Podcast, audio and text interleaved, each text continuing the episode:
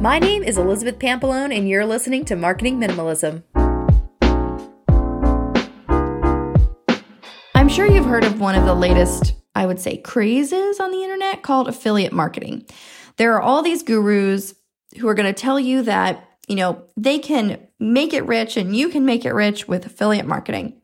But I'm here to kind of give you the, hmm, how would I say this? Honest truth about it.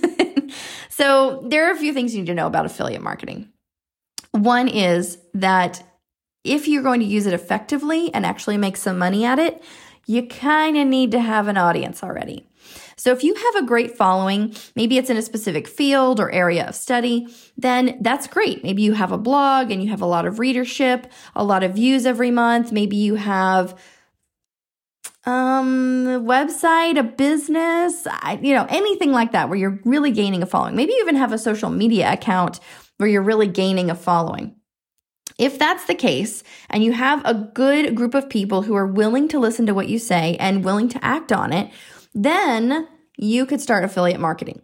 If you do not have this following, you are probably going to have a rude awakening because you're not going to make any money at it and it's not going to go anywhere. And some of your affiliates might actually drop you um, because you're not producing anything. So here's how this works.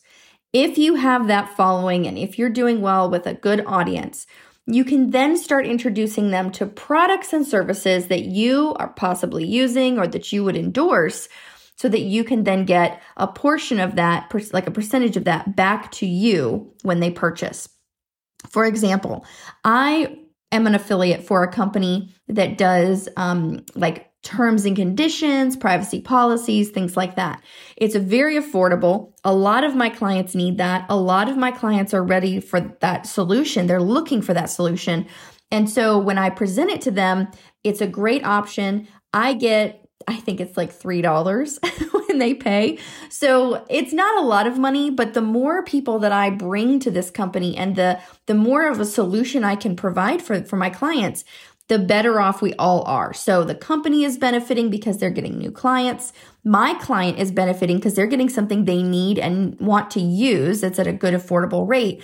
And I'm benefiting because not only am I helping my client and they're seeing me as a really great, you know, person marketing person that that has helped them a lot, but also I'm getting that $3 back.